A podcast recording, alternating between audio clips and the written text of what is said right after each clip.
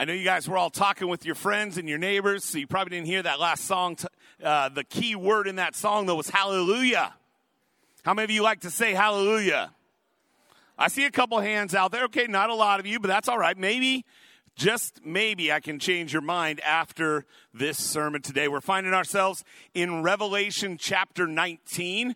We're getting towards the end of our book study in Revelation. I hope you've enjoyed it as much as I've enjoyed growing in this uh, book. And uh, yeah, we're getting towards the end here. And today we're going to see hallelujahs throughout this chapter.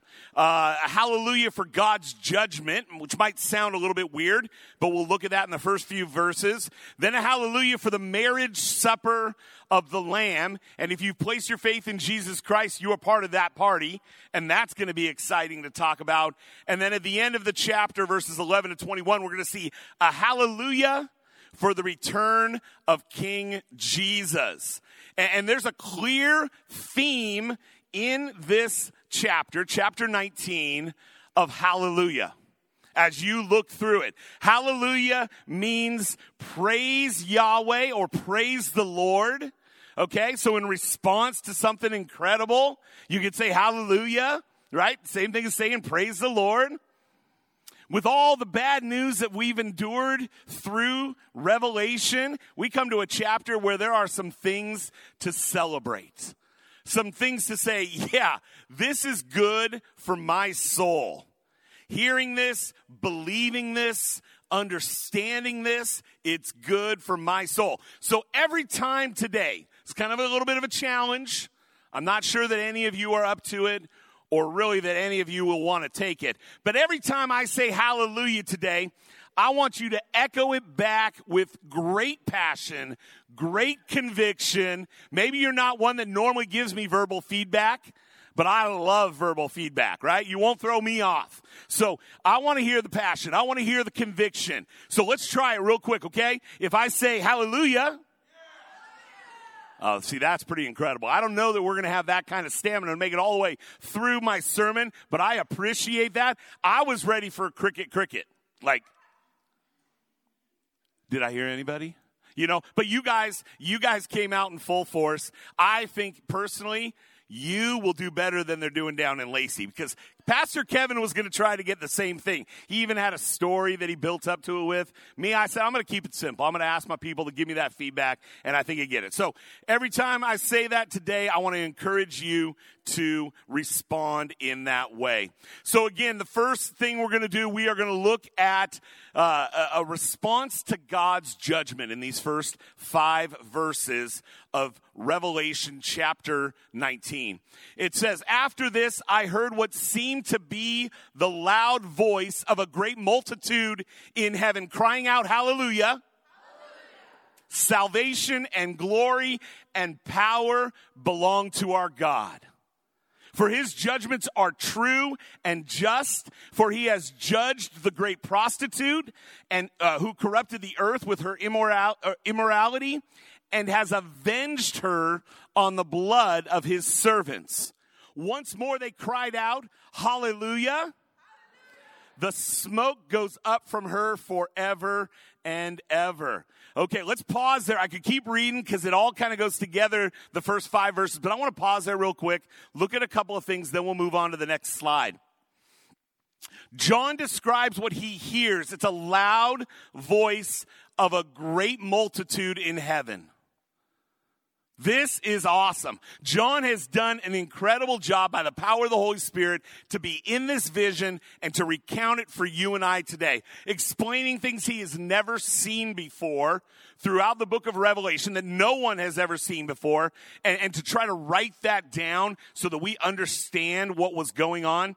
He's done a great job. And in this case, he wants to know that it's a loud voice, it's a great multitude in heaven, and they are crying out. This is not a reserved and quiet church, right? This is a, this is a group of people here that know how to praise. And anytime a pastor preaches on praise or on singing to God or response, it's tough because we sit out there where you sit and we're the same way a lot of times. And a lot of my pastor's friends are even more reserved than I. I know it's probably hard to believe, but they have tough times praising God and singing and, and, and finding that emotional connection. And yet they know that there is importance to that, to worship on those different levels. And so we have become a church in general uh, especially here in the United States, it's relatively quiet in our worship and our praise. This is not the case here. This is boisterous. This is loud. This is enthusiastic, right? It reminds me, last night I went to a football game right? And it's high school football and there's homecoming, so the crowd might be a little bit bigger than normal, right? And when the team took the field, people got excited, right? And, and, and they got excited and they cheered. And, and when things happened that were good, they were quick to say, all right, and clap and scream and yell. And I've watched football games, professional football games, with quite a few of you people out there, whether it's playoffs, Super Bowl, or even a, an occasional Seahawks game. And I know that you can get loud, right? And yet, this is the God of the universe that we're praising. Amen. And we got to be a people who, who are willing to step out of our comfort zone. Whether it's in agreement with what somebody says or sings or singing along ourselves, allow our souls to be fed because Holy Spirit wants that from you. You can say, God knows what's going on in my heart. He knows what I'm, what I'm thinking. And you know what? That is true. But you could also be an encouragement to those people that are sitting next to you.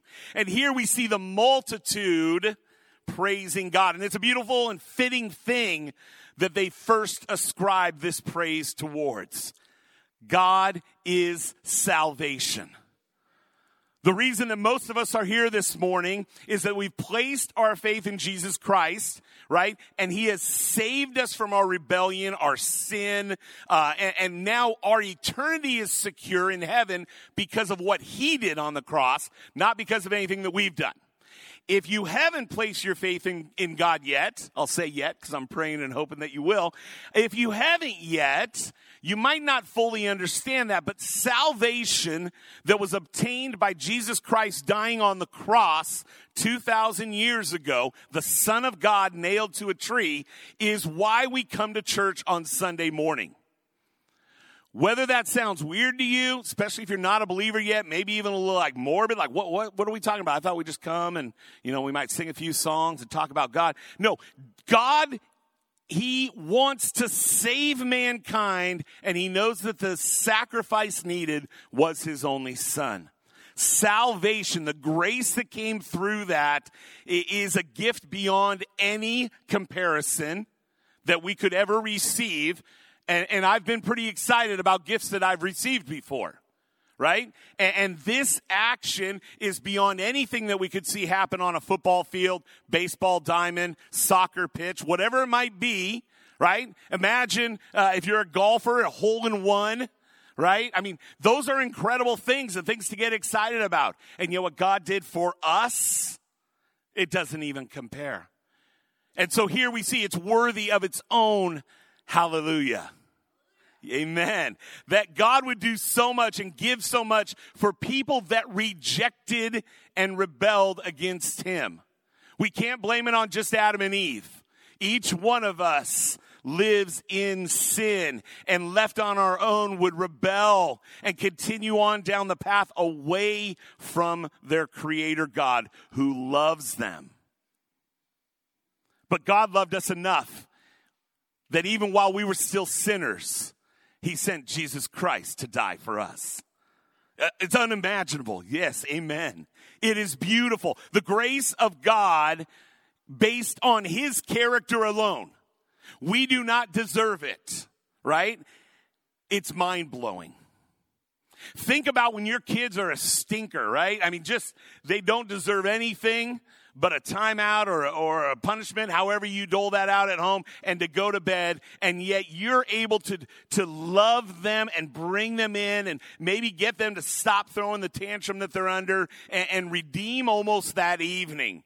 How great that feels. It really does feel great. And I know it's tough with little kids. My youngest now is 17 of our four. And so, you know, you can say, man, Mark, you're a long ways removed from my two year old or my three year old. But I remember those nights. They are tough. But if you can redeem that evening, it feels great. Well, this is the God of heaven setting forth a plan that can redeem his creation. And John sees that. We got to continue on here. Uh, but the fact that the glory and power belong to our God, we see that in salvation and we know that and it's important and it's great. It, it, but sometimes I think we go, wow, I'm a little surprised back, uh, or I haven't thought of that, or whatever it might be. And you're like, oh my goodness. And yet it shouldn't be a surprise to us. For God alone is worthy. He alone is the creator God. He alone is the one who could save us. This means that all power is literally sourced in Him and found alone in Him.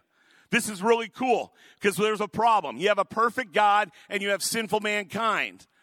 And if it meant that sinful mankind needed to figure out a way to somehow right the relationship with the perfect God, it would not have happened.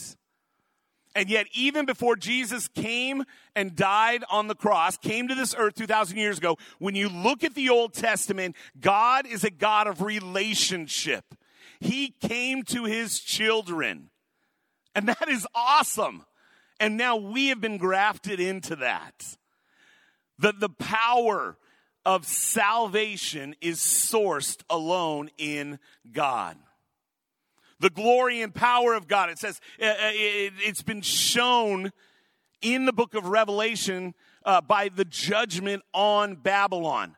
Remember last week we talked about the prostitute riding on the red dragon and how that all related. And was it an actual city or is it just the philosophy of life that's so pervasive even in the world today and will be even more so in the future? Whatever that might be, we see God and victory. And this is why verse 2 begins with for, right? When you're looking at that, for God's judgments are true and just. A lot of people don't want to talk about a God who will judge. They want a God who's just full of love.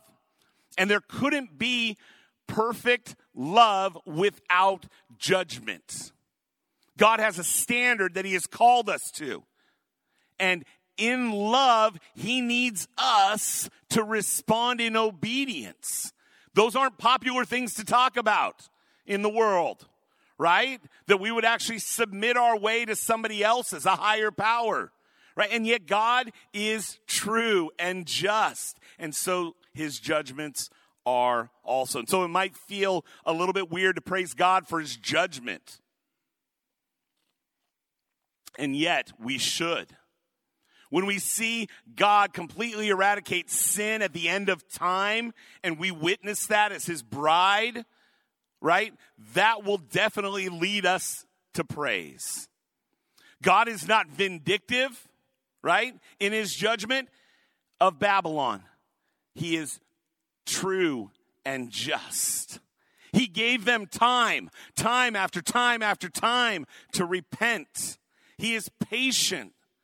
When we look in scriptures, we see that throughout. He is long suffering. He allows people a lot of rope because he wants them to come back to him. And yet, in the end, what will be judgment is God giving those people what they want eternity without him.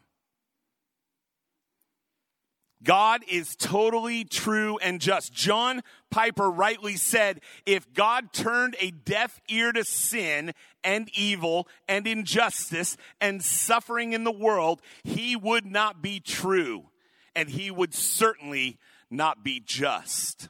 God is, uh, God here is rightfully and wholeheartedly praised for his justice.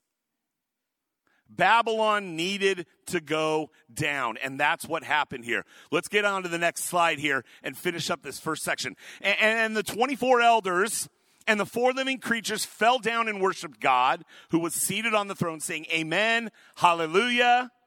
There we go. And from the throne came a voice saying, Praise our God, all you his servants, you who fear him, small and great. Now, you may remember this cast if you've been with us throughout this sermon series. And even if you haven't, you may have read Revelation before or, or, or, heard some sermons on it. These 24 elders and the four living creatures, this is not the first time that we've heard about them or seen them, but they are with God in his heavenly throne room. John has seen them before and written about them before in the book of Revelation.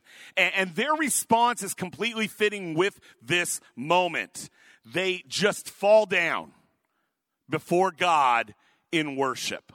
I mean, who could stand before the Lord God?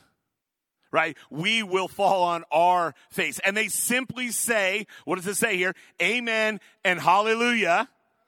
Amen simply means so be it. We agree. Truth. Everything that just happened, everything that John just wrote about, everything that was witnessed, God's truth and his justice they agree with. This is truth. This third anthem uh, of praise is wonderful. Praise our God, all you, his servants, you who fear him, small and great. We're commanded to praise God. But it, it, it, it, shouldn't it just come naturally? If you think about what salvation is and what it's saving you from, shouldn't we desire to acknowledge that and talk about that and sing about that. Maybe write poems about it. Tell our kids about it. Talk to our spouses about it and our neighbors and our friends and our coworkers. This would be best if it flows naturally from our hearts, right? But God, knowing us as human beings, has commanded praise because he is worthy. He is just. He is true. And we have to tell ourselves those things.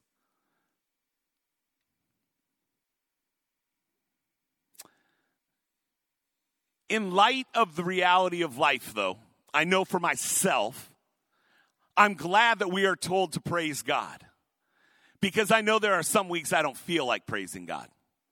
There are some weeks I don't feel like praying to God. There are some weeks that I don't feel like uh, reading God's word. And yet I've been told to do that. And I know that just like any diet, let's say, when you don't feel like sticking to it, you do it because then you get the results you want. Fake it till you make it, some people say. And it's not fake if you want to be there even though you don't feel it, right? You cannot feel it and still worship God because you know in your heart of hearts and in your brain that you want to be there. You're just not there yet. And God knows that. So, although we want our hearts to be in a place, our souls to be in a place that we worship and praise God, there are times that I don't feel like doing that, but I know that I need to. And that's when sometimes I lean and rest on you guys. Whether I'm sitting up front or standing in the back, I close my eyes and I listen to you guys worshiping God because it helps bring me along to the place that I need to be. Praise God. Those who are commanded are called his servants. We talked a little bit about service this morning. Uh, and the needs that there are. And, and, in God's kingdom, we will be his servants. We're his servants here on earth. There are things he has called us to do. Being part of this family, being the, part of the bride of Christ, the church, there are things we need to do. And that's again something that, that, that those who are saved by his great salvation should already be servants, serving your family, serving your community, serving at work. It's not just going to work and working and getting out of there, man. How can we, as children of God, take care of the people we work with, whether they deserve it or not? That's what we've been called to do because we need that reminding that we're not just working for our employer, but we're working for God. With all of our heart, with all of our soul, with all of our mind, with all of our strength. We need to be servants of God. We are called to fear God. And, and, that's not in the sense of being afraid of Him, but it's a reverence and an awe at His power, a respect for Him as, eh, for His person for who God is. uh, uh living in a deference to His will. I'm going to surrender my thoughts on this and I'm going to adopt yours and bring yours in and pray that they become mine. God knows best. You who fear him. He loves you. He sent his son and he is all powerful and he is just and he is true. And all those things go together and work together. And lastly, it says those small and great as a pastor friend of mine and friend of mine, Keith Krell always says, the ground is level at the foot of the cross. It doesn't matter you're standing here on this earth, how much you're worth or how much debt you have, whether you're a new hire or a CEO of a company, right? The, the, the ground is level at the foot of the cross. Small and great. It doesn't matter what the world says about you God loves you for who you are. And the other thing about the leveling of that is we all know that we are equally sinful and in need of Jesus' forgiveness. Because sometimes it's easy to look at other people and go, that guy or that gal is screwed up. Man, I'm glad I'm not like that, right? I mean, it's true or it wouldn't have been in the Bible, right? We, we have the, the, the parables and we see the one, you know, that guy is really messed up. I'm glad I'm not like him. That's what the Pharisees said. Oh, I'm glad I'm not like that person over there. No, we are all equal at the foot of the cross. So some of you here today may have done some bad things in your past. Some of you may have even done some things that are really bad that maybe nobody knows about or they're far enough in the past that, you know, but Satan will still try to use that against you. And what God would say to you this morning, I truly believe, is that we're all sinful. Everybody here is sinful, right? And God's grace the blood that was shed from, from Jesus Christ on that cross is more than enough to cover those sins. Amen? Yeah. We need to be equal in the salvation that's bestowed on us. We need to be equal in our service to the King. Uh, no ministry is greater than the other. It's quite often that I see Pastor Dave out here in the morning putting up the lights, doing all the little things, but then I see him grabbing the little pieces of garbage and I see him straightening this and that. And, and those are the days that I have to say that's where we all should be, right? Because sometimes, hey, I'll get lost in the in the important. What's important in my mind, right? I got to get this done. I got to take care of that. And I'll miss some of the little details. And we need to be a people willing to, or we'll see it. That's even worse. I should go there. I should just sit here in front of you and be honest. I'll see something and I'll go, yeah, I'm not going to grab that. I got something else to do, right? And I don't want to be that kind of person. The level, the level ground at the cross is so important. Jesus loves us. And he did what he did on the cross for each one of us. These first five verses that we, we just looked at uh, teach us to shout hallelujah right? For God's judgment. Next, we're going to learn to shout hallelujah for the marriage supper of the Lamb. Let's move on to verse 6. Then I heard what seemed to be the voice of a great multitude, like the roar of many waters, and like the sound of mighty peals of thunder, crying out, Hallelujah! For the Lord our God, the Almighty, reigns. Let us rejoice and exult and give him the glory, for the marriage of the Lamb has come, and his bride has made herself ready. It was granted her to clothe herself with fine linen, bright and pure, for the fine linen is the righteous deeds of the saints. Now, Mounce says in biblical times, a marriage involved two major events the betrothal and the wedding. These were normally separated by a period of time during which the two individuals were considered husband and wife, and as such were under the obligations of faithfulness. The wedding began with a procession to the bride's house, which was followed by a return to the house of the groom for the marriage feast. By analogy, the church, right, espoused to Christ by faith, when we place our faith in him, now awaits the parousia when the heavenly groom will come for his bride and return to heaven for the marriage feast that lasts throughout eternity. Man, thinking about it that way, I, I, thank God for men like Mounce who can write it this clearly when we realize that Jesus Christ is going to come again and he's going to take his bride home for an eternity with him. This is a great analogy. The bride and the groom, Jesus Christ and his church. Positionally, you and I are already the bride of Christ, right? But Jesus Christ is again going to come and take his bride home. We already have all the rights and the responsibilities of marriage, and this includes being a pure bride. We see up here clothed in fine linen, bright and pure, that idea of purity, right? And, and yet, we all understand that it isn't perfectly so quite yet, right? We understand from this that we are still living here on this earth. We still struggle with sin. We live in a world full of disease and pain. We understand this. Now, although we are positionally pure before God, amen. Thank you, Jesus Christ, for the salvation and the purity that you provided, nothing that I did on my own, on the cross that you have given to me. Now I am positionally pure before God. We need to strive every day to be more like Jesus. So that's what I'm going to call you from the stage every week, hopefully, to be a little bit more like Jesus than you were the day before. Those aren't just trite words. That is a calling that I believe is on the church. We need to be more like our Savior. Now, we look forward to the time that our marriage to the Lamb is complete, and it is coming.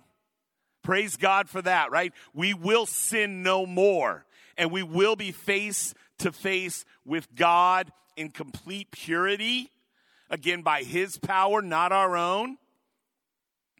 But in the meantime, uh, the righteous deeds of the saints, that's got to be our goal. That's our responsibility. We can't just say, well, I'm not, I'm not in heaven yet, so I'm going to keep screwing up. And that's okay. No, we want to be a little bit more like Jesus each and every day. It's an act of praise to Jesus as our bridegroom. Because of the salvation you provided for me, I need to be a person that's willing to say no to certain things because they don't honor God. So, this hymn of hallelujah, there you go. I know we're getting tired of it, but it, will be worth it in the end. Is when the reality of marriage, uh, uh, the marriage to the Lamb, is complete. This is a, a pretty cool realization. God reigns, and the marriage of the Lamb has come. This is good stuff. And with all the heavy chapters we've already looked at, this is a great chapter to be in here with just a couple of weeks remaining. We'll continue on to verse 9. And the angel said to me, Write this Blessed are those who are invited to the marriage supper of the Lamb. And he said to me, These are the true words of God. Then I fell down at his feet to worship him. But he said to me, You must not do that. I am a fellow servant with you and your brothers who hold to the testimony of Jesus. Worship God. For the testimony of Jesus is the spirit of prophecy. Blessed are those who are invited to the marriage supper of the Lamb. That might be an understatement. That might be the understatement of the year. I can't believe in some aspects, I can't believe that I am invited into this sort of relationship with a creator God. There should be some awe to your salvation. There should be some awe, right, to, to the realization that God in heaven, the perfect God creator, has extended an invitation for salvation unto you that you can leave behind you by His power, His grace, sin and rebellion, and move towards an eternity with your Heavenly Father. That is pretty awesome, right? It's hard to understand or fathom sometimes. But by the grace of God, I believe in Jesus Christ. He is my Savior. I believe that He died for my sins, my rebellion, my transgression, and by trusting in Him, and Him alone, I can be saved. I can be forgiven. So my invitation is already sent, and God's not going to take back the invitation that He sent out. You've got it. It's yours. It's yours forever, right? And we, we've RSVP'd, we've accepted that gift, and, and, and this date is set in the future. And you don't want to miss out on this event. Interestingly enough, after John is told to write the things that, that the angel has told him, these words are God's, these words are true, right? Uh, in case you weren't clear, I just want you to know that, right? These are God's words.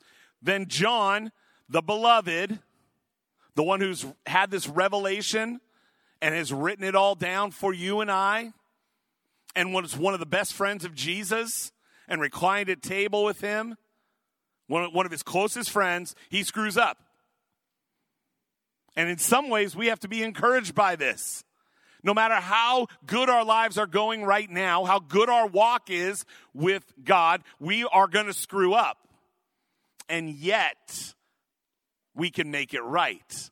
We can ask for forgiveness. We can turn from whatever that sin might be and, and head in the right direction again. Look what John does. He falls down at the feet of this angel to worship him. I mean, I want to say, come on, John, right?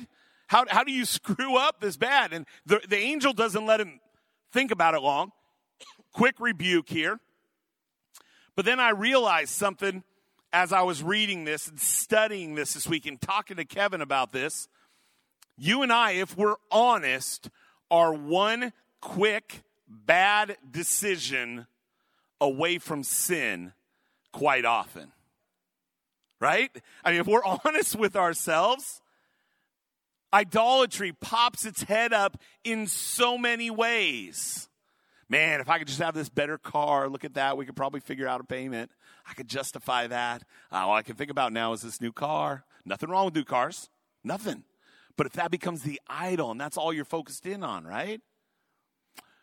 What if it's, you know, something else you can set up as an idol, whether it's work, finances, your spouse, your children, somebody else? Man, there's so many things that, that are tempting that don't seem wrong. John was excited about what he just heard. I'm going to fall down and worship this angel because he's talking good stuff. And yet, the angel knew, like John knew, that worship is reserved for God. Right? And, and instead, John is tempted to worship the messenger. We just need to be aware if John, the best friend of Jesus, right? One of his closest, spent all that time on earth with him then spent all this time in the, in the book of Revelations, this vision. Jesus is there speaking to him, speaking. He's in the presence of Jesus. And yet, if he could fall, why wouldn't I or shouldn't I believe that I could? I got to be uh, on the alert. You and I both. We got to be on the alert. And look what the angel says. He gives three reasons John shouldn't worship him. Hey, I'm a fellow servant. Okay, that's pretty good. Again, level at the foot of the cross. Which you're like, well, but that's an angel. This is a heavenly being. Yes, it is. But that shows that highly exalted Jesus, right? God in three persons, Jesus Christ, Holy Spirit, and God the Father are the only ones exalted above that level playing ground, right? I'm a fellow servant. Worship God alone, he says. And then he says the testimony of Jesus is the spirit of prophecy. Now, the first two are fairly self explanatory. The final is likely pointing to the whole of Scripture. Okay? I hope you love God's Word, and I hope you value it. And I hope you desire to know it. And I hope you find uh, uh, uh, uh just an appetite for devouring God's Word. That's what He has given us. We can't read a bunch of self help books, even if they're written by Christian authors, if we're not reading God's word first. It's not going to help. A chapter on being a better person with one verse thrown in is not going to get the life change that God's word can. So, this final uh, thing that he's pointing out is pointing to the whole of Scripture. The spirit of all prophecy points to Jesus and, and his testimony about Jesus. It's not supposed to point to the messengers, but only to Jesus. And so when the when John is tempted to fall and worship the angel, the messenger, he points back to Jesus, the word, right? We don't worship angels. We don't worship apostles. We don't worship the writers of scripture. We don't worship a pastor or, or, or a, uh, a televangelist or a, a speaker. God alone deserves our hallelujah. All right. Amen. Finally, so we've seen a hallelujah for God's judgment. We've seen a hallelujah for the marriage of the supper of the Lamb. And finally, we're going to see a hallelujah for the, yeah, I hear you each time. The King right? The return of the king. King Jesus returning. The last section. Let's dive into this. Then I saw heaven open. This is, this is great. I'm gonna, I'm gonna be honest. This is one of my favorite parts of any passage in scripture since I was a little kid. Okay? So I'm gonna, I'm gonna try to get through this quickly. Then I saw heaven open and behold a white horse. The one sitting on it is called faithful and true and in righteousness he judges and makes wars. His eyes are like a flame of fire, and on his head are many diadems, and, and he has a name written that no one knows but himself. He is clothed in a robe dipped in blood, and by the name by which he is called is the Word of God and, and the armies of heaven, arrayed in fine linen, white and pure, were following him on white horses. From his mouth comes a sharp sword with which to strike down the nations, and he will rule them with a rod of iron. He will tread the winepress of the fury of the wrath of God the Almighty. On his robe and on his thigh, he has a name written King of Kings and Lord of Lords. We are seeing the return of King Jesus. He's going to return in his glory and power. He, he's going to return to judge all of those who rejected him, and he will defeat his enemies. King Jesus returns in his glory. Now, if you remember when he entered Jerusalem, right? The final week of his life, before his arrest, his trial, his execution, he humbly rode in on a donkey.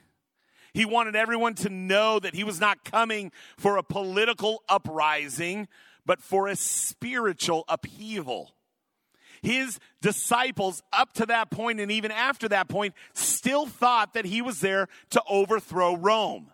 They had spent three years with him. They had heard him teach and preach and talk. They had sat around the table and had the, the personal, intimate conversations, and they were still confused. So Jesus says, I'm going to ride in on a donkey. This time he does not.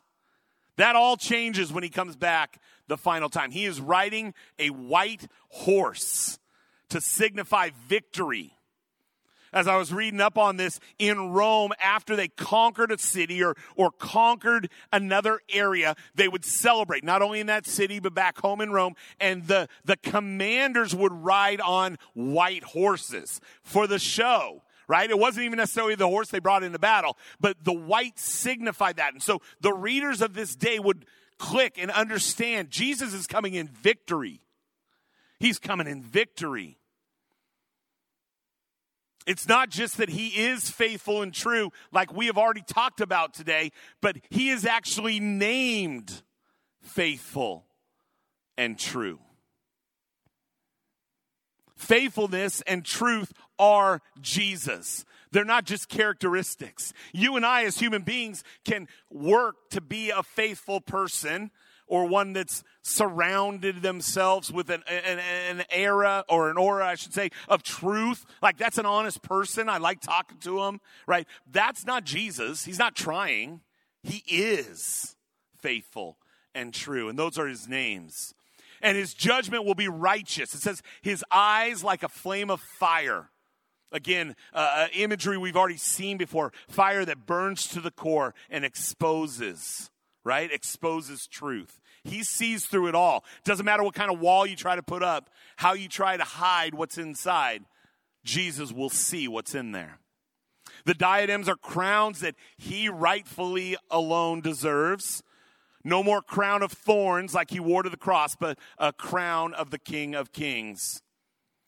The name that no one knows but himself, right? Lest we think somehow that Jesus or even Holy Spirit are less than God the Father, right? We must understand that we cannot fully understand Jesus, right? The Trinity, there is, there is uh, something we can't understand and we can't know because they are God right? We can't understand that fully. Jesus is greater than you and I can ever understand or comprehend. And part of that is he has a name that nobody knows but himself. You might just think, well, that's kind of crazy. It's kind of weird. I, I, I, don't even get to know it. Why did God put that in there? Why did he tell John through this vision to put that in there? And yet, I think there needs to be an on wonder. Do you ever find yourself where you kind of start feeling like you understand God? and you kind of put Him in your own little box. And you know, these are the things I need to avoid. These are the things I can kind of ask for. Yeah, I, I kind of got, you know, I got God. I understand God. I think I know Jesus. And he's saying, no, he's greater than that. Verse 13 points uh, to the judgment that he's going to bring with him. His clothing that's dipped in blood, right? dipped in blood. And, and don't forget that Jesus became blood soaked on the cross to provide a way out of this final judgment, right? But he is the, the blood that, that was shed by his martyred children, right? The blood that was shed on the cross, the blood from the battle with Babylon. Judgment is coming. The name by which we do know him is the Word of God. Again, the importance of the Bible, God's Word. These are spoken words. These are words written down by fallible men, but given to them by the Holy Spirit. It is important to understand that God has given us His Word. It's one of my favorite names for Jesus, the Word of God. It appears in the first chapter of John, same writer as well. We, we, we, we've done sermons written or, or that we've written on Jesus being the Word of God. And so we don't have time to go into that really in depth. But if you haven't thought about that or processed that, I would say jump into John, his gospel, and read about Jesus being the Word of God. It's worth it. Good personal study and it'll bring you to a place of worship. Bottom line, Jesus is God's perfect communication and revelation. And we have that in our scriptures. Verse 14 says that the armies of heaven also accompany Jesus on white horses. God's people will be victorious, again, not by any effort of our own, but because of Jesus. The victories are through him and because of him. And like we said, Jesus doesn't need our help. He doesn't need us to hop on the horse and head into battle. And yet he wants us and invites us to come along. We'll be spectators of this. Again, the imagery here that John uses a, a sword, a staff, and a wine press. These are images of authority with which Jesus returns to this earth with. Now, these themes, they find themselves all the way from the Old Testament through the New Testament the sword, the staff, the winepress. Jesus will show his authority in his return. And the robe he's wearing, and um, maybe overstepping my bounds here, it's a tattoo on his thigh, maybe. I don't know. I don't know. I'm not saying that it is, but he's got a robe that he's wearing and some sort of writing on his leg. King of Kings, and Lord of Lords. Right? This rounds out the theme of how, how Jesus comes perfectly in the end. Right? He, he's ready for this return in all aspects. King of kings and Lord of lords. Verse 17, then I saw an angel standing in the sun, and with a loud voice, he called to all the birds that fly directly overhead, Come gather for the great supper of God, to eat the flesh of kings and the flesh of captains, the flesh of mighty men, the flesh of horses and their riders, and the flesh of all men, both free and slave, both small and great. And I saw the beasts and the kings of the earth uh, with their armies gathered to make war against him who was sitting on the horse and against his army. Okay, this is kind of an, an ominous scene here. The angel standing in the sun, right? And the birds are getting orders to devour flesh. Okay, so again, some weird stuff going on here, uh, but all those that are going to fall in this battle, right? Now, I don't know about you, but I've seen birds tear apart roadkill, right? It's not good. I mean, they go after that, right? And, and it's not a pretty sight, right? And, and, also, it's a huge insult in a lot of uh, societies. I would say almost anywhere. If, if you are left out after you have passed, after you've died, whether you've been killed or whatever had happened, to be eaten by the birds. Every culture believes in some sort of proper burial. You don't just leave a pile of people out there, right? And, and so this is just describing what's going to happen in the end. And verse 18 again reminds us that, that just as the ground is level at the foot of the cross, Jesus is also equally unbiased in his judgment of those who reject him. This is something that I've heard, especially in society today, but this person's really, really great. This person did so many good things. This person is, stands for a lot of good stuff. But that's not what God will judge people on. If they have rejected him, they have rejected him no matter where their stature in society is. Verse 19 gets us ready for the battle that is coming. The final couple of verses here in chapter 21. And the beast was captured, and with it the false prophet, who in its presence had done the signs by which he deceived those who had received the mark of the beast and those who worshiped its image. These two were thrown alive into the lake of fire that burns with sulfur. And the rest were slain by the sword that came from the mouth of him who was sitting on the horse, and all the birds were gorged with their flesh. Hell was created for Satan. Hell will be eternity away from God. And that is what Satan deserves in his rebellion. It's fitting that Satan and his antichrist, the false prophet, will be the first inhabitants of hell. That they will be thrown alive into the lake of fire that burns with sulfur forever. The rest were slain by the sword here, only to awaken to the great white throne judgment that awaits all those who die without trusting in Jesus. The final judgment. And then in great humiliation, their flesh, their bodies here on earth will fill the bellies of the birds of this earth. Jesus will come with great finality on that day. He has been patient, he has been long suffering, but time is up. He came, he saw, he conquered. Hallelujah there are things to praise God about. Salvation comes from Jesus Christ to all of those who believe.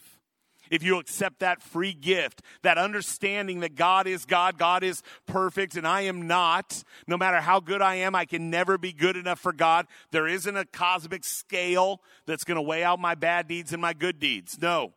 One bad deed is enough to throw it all off kilter, and yet the blood of Jesus Christ that's offered freely as a sacrifice to you and I washes over us and corrects that wrong in the sight of God. I believe that if I were to die today and I stood before God the Father and He asked me, Mark, why should I let you into heaven? I would say to Him, because of your Son and the sacrifice on Calvary, because the, the blood that was shed It's not anything that I've done.